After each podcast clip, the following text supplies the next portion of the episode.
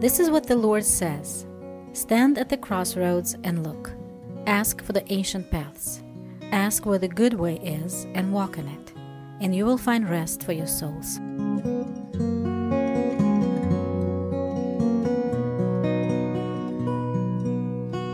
Hello, friends, and welcome back. Today, I will talk about the unpredictability of the Lord. I'll give some examples, talk about some scriptures. It's based on something I received from a Romanian pastor recently. And before I get into that, I have a couple of things I'd like to mention. First of all, if you want to contact me for any reason at all, drop me a line. Please feel free to send me an email at mike@ancientpaths.faith. And you can also visit the ancientpaths.faith website if you want to have some more information about me personally, about the music that you hear on the podcast, and there's some other things there. And also, I'll remind you, there's a YouTube channel. I realize that quite a few of you are actually listening to the podcast on the YouTube channel right now. I guess I want to remind you, the listeners on YouTube, that there is a podcast. And on your phone or iPad or whatever, there should be an app for accessing podcasts. And through that app, it will automatically download any new episodes as they come up. So anyway, there are a lot of different ways for you to access the content that I'm providing here. Well, that leads me to the next thing that I'd like to mention. After my most recent episode called As He Leads, I received an email from a listener over in the United States. I'm in St. Petersburg, Russia at the moment. I asked the listener if I could share what she wrote, just as an encouragement to you, the listener. I'll talk about that a little bit more after I share what she wrote. She said that she listened to the podcast, and, well, I'll read what she wrote. What you said about becoming more visible as you step into what the Lord has for you and not to think about yourself encouraged me. As I follow the Lord's leading, she wrote, He's leading me to trust Him and that it's Him in me doing the work and not to trust myself. Amen. Now, that's a wonderful thing. She also sent a follow-up message just a little bit later. She'd forgotten to mention in this email that she had been listening to some Christian music, instrumental music without the lyrics, and she heard this old hymn, and she was thinking about it, and then sure enough, I quoted the lyrics to that hymn in the podcast. So she was also very encouraged by that. The reason I share it with you is not to show you that people are actually listening or being touched. It's to encourage you to walk in the gifts that God has for you. Be obedient. Do what He says. And if you have a particular gift that He's calling you to and you're hesitant to step into it, don't be hesitant. He knows the very best thing. And just as this listener is learning, the lesson she's being taught is, it's Him working in her. It's His power doing the work within her. She's learning not to trust herself. And this is the lesson for all of us, that we would really entrust ourselves to Him and be obedient because His purposes are always good. Okay, well, I'd like to now turn to the unpredictability of God. And I don't know if that's a challenging thing for some of you to hear. It's not really a word that we would use very often, but it came to me when I received a ministry update from a Romanian pastor. I won't mention his name. I don't know if he'd want to be mentioned on the podcast, but he's a good friend. He wrote something that caught my eye, and I've been thinking about it since he wrote this, which may have been a month or more ago. This is what he wrote. The Lord never stops working. His ways are unpredictable, but we know His nature and character are totally predictable. Story after story speaks of His faithfulness. Yeah, amen. That's a great thing to say. I'd never heard it said that way. The Lord never stops working. His ways are unpredictable, but His nature and His character are predictable. And it made me think about The Lion, the Witch, and the Wardrobe, when one of the characters, a little girl named Susan, first hears from a character named Mr. Beaver about Aslan. And she doesn't realize that Aslan is a lion. She says, "Oh, I thought he was a man. Is he quite safe?" she says. "I shall feel rather nervous about meeting a lion." And then Mr. Beaver replies, "Safe? who said anything about safe. Of course he isn't safe, but he's good. He's the king, I tell you. And that's from The Lion, the Witch, and the Wardrobe by C.S. Lewis.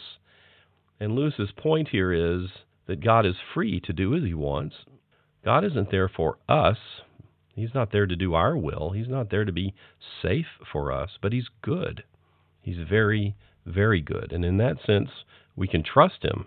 But at times, he can be quite unpredictable. Now, of course, not everything about the Lord is unpredictable. His commandments are super clear. The way that he reveals his character is very clear to us as we read the Word. And I have a series of episodes on the podcast called God's Character and Promises, where I address specifically the things that God has promised and the way that he reveals himself to us, what his character is like. His commandments are clear. His will is very often very clear. We know that we are to bless our enemies, pray for others, especially those who persecute us, that we are to consider the needs of others above our own needs. The Lord says that we are to give cheerfully, that we're to be thankful in every situation. There are many things where we can come into a situation and be quite confident of the way that the Lord wants us to act and the way that he will act in that situation. And yet, there are times when the Lord is very unpredictable, and what he wills may go contrary to what we would think as being normal or expected. He may do something or ask us to do something that would seem foolish. And this is a theme that we find expressly stated in Paul's first letter to the Corinthians. He says this in a couple of different ways. In chapter 1, verse 25, Paul says, "The foolishness of God is wiser than man's wisdom." So, of course, he would be unpredictable in those cases when man's wisdom would say, yes, this is the way it should be done, and the Lord does something else. It can appear to be foolishness. And, said in the other direction, in chapter 3, Paul says, "The wisdom of the world is foolishness in God's sight." So what we may think of as being the absolute right way to do something or to address a situation could very well be foolish to the Lord, and therefore making it unpredictable to us. Before I get into specific circumstances in the Scripture where we see examples of this unpredictability of God, I want to point out something that I've mentioned several times in the podcast, that Jesus only does and Jesus only says exactly what the Father intends for him to do and to say. In John chapter 5, starting in verse 16, Jesus had just healed a paralytic on the Sabbath. I mentioned this just a few episodes ago, actually. The Jews were persecuting him, and Jesus said to them, "My Father is always at his work to this very day, and I too am working." Remember, they had troubles with him because he'd healed on the Sabbath, and you're not supposed to work on the Sabbath, and Jesus is saying, well, my Father is at work every day. I too am working. For this reason, the Jews tried all the harder to kill Jesus, not only for breaking the Sabbath, but he was even calling God his own Father, making himself equal to God. So here's an example. If anyone ever asks you, did Jesus ever really call himself God?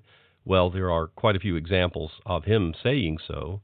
For instance, he said, "Before Abraham was born, I am." But here you see that the religious leaders of the day wanted to kill him because he was making himself equal to God. And here's what Jesus said.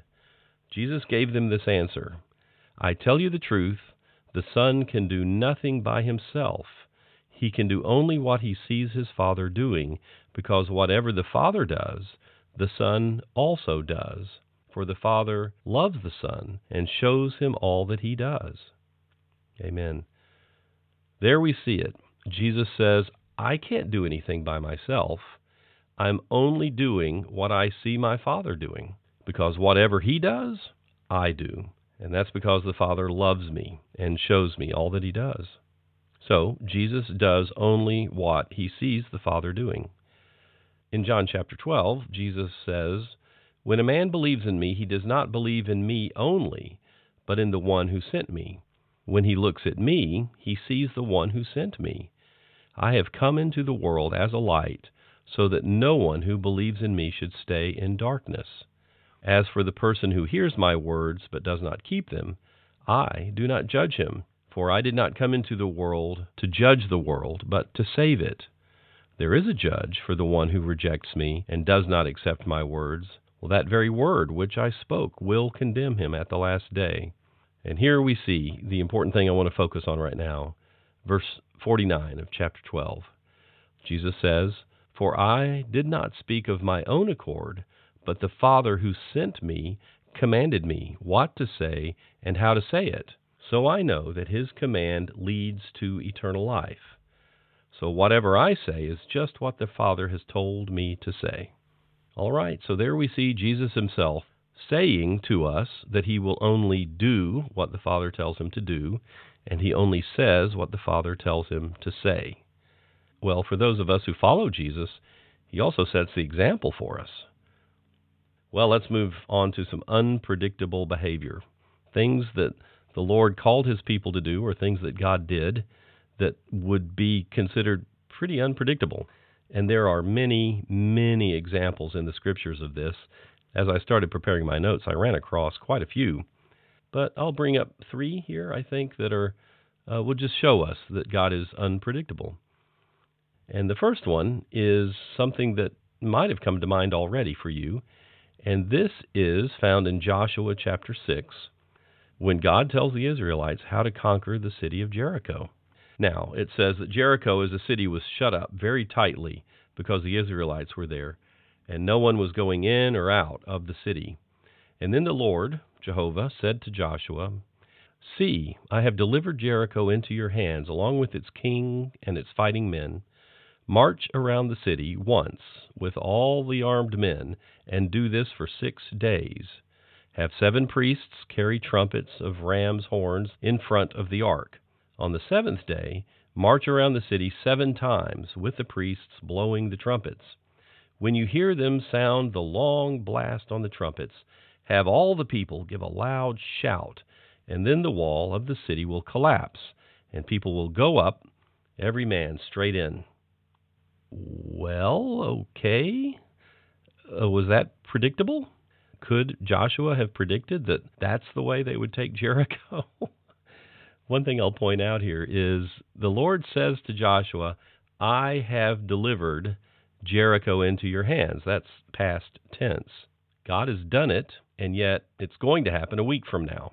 And sometimes we get a sense in our spirits that the Lord has done this thing, even though we haven't seen the fulfillment of that promise. To God, it's a done deal. I actually think this might be an example of people who have the spiritual gift of faith. They can hear spiritually from the Father that he has done something, and it's something that we need to move into by faith. Well, the Lord said to Joshua, "You march around the city, and then on the 7th day you march around 7 times, and then blow those trumpets and scream as loud as you can, and the city's going to fall down. It'll collapse." That is surely an unpredictable way to take a city. We see another example of the unpredictability of the Lord in John chapter 9, and this is the story I spoke about just recently in another podcast episode. Jesus heals a man who was born blind, and what I want to focus on here is how he did it. Jesus spit on the ground and made some mud with his saliva, and he put it on the man's eyes. And then he said, "Go and wash in the pool of Siloam." And the man went, and he washed, and he came home seeing. Now remember, Jesus only does what he sees the Father doing. So when Jesus spit on the ground and made some mud, and I'm assuming he spit quite a bit because he had to make enough mud to put it on the 2 eyes of this blind man. When Jesus did that, that means the Father was doing it. The Father was telling him what to do. And then Jesus speaks, and he says, "You go and you wash yourself." And that is exactly what the Father told the Son to say. The Father showed the Son, "Spit on the ground and make some mud." Well, that's an unpredictable way of healing a blind person. I wouldn't have thought of it. Well, in Matthew chapter 14 and Acts chapter 19, we see something that I believe is pretty challenging to Christians today, especially in the West. Well, let's read in Matthew chapter 14, starting in verse 34. When the men of that place recognized Jesus, they sent word to all of the surrounding country, and people brought all their sick to him and begged him to let the sick just touch the edge of his cloak, and all who touched him were healed. Just touching the edge of the cloak of Jesus released healing for all these people. Just touching the cloak. Something similar is seen in the book of Acts in chapter 19, and this, I think, is pretty challenging to us today. Starting in verse 11, God did extraordinary miracles through Paul, so that even handkerchiefs and aprons that had touched Paul were taken to the sick, and their illnesses were cured, and the evil spirits left them. That's pretty challenging to us. If someone were doing great miracles, I don't know, an hour away, 2 hours away, and somebody brought a handkerchief that this person had touched, this human being had touched, and brought it to you, and you touched it, and you were healed, would we predict that that would happen? Would we be open to that happening? Well, that's the way the Lord worked. It says God was doing extraordinary miracles. People close to Jesus touched his cloak, and they were healed. And people who touched the aprons and the handkerchiefs that had touched Paul, they were healed.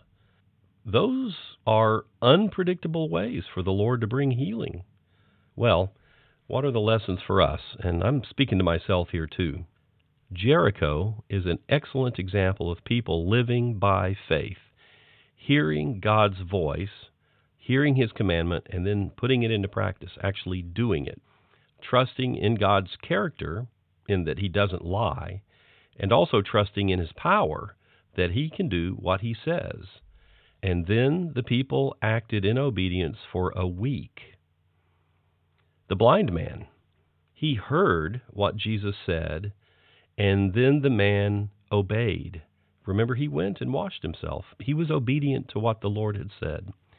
And then, after this act of obedience, the man was healed. In Matthew and in Acts, we see these cloths that have touched Jesus or touched Paul, people touching the garments of Jesus. They touched this cloth that had touched Paul, and they were healed. But they had to reach out. They had to take a step of faith in order to be healed or delivered from evil spirits. Well, what are the key components that we see here? First of all, we see Jesus acting in obedience, in unity with the Father, abiding in the Father. We see Jesus living his life by faith, being a spiritual person. And the people, we see them living by faith, trusting in Jesus.